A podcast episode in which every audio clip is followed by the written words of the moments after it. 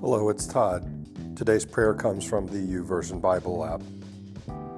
I admit that sometimes I lose faith and have doubt that God is even listening to my pleas for help and my plans and my hopes. And I've concluded that's okay. Even Jesus modeled for us in his brief times of weakness how to react and really double down on faith. I think, in a way, doubt and skepticism make our faith even stronger, almost like exercising your faith, because you ultimately conclude that God is the way. From Scripture, Hebrews chapter 10, verse 23.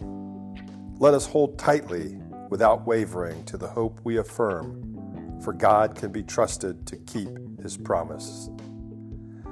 Father, I'm holding tightly onto my hope in you, and I trust you are faithful and believe you will always fulfill your promises. Who am I to question the Creator, even though sometimes I wonder.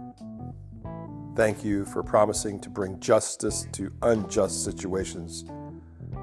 I don't understand the timing, but I know in your good time things happen. Thank you for promising to fulfill your plans for my life.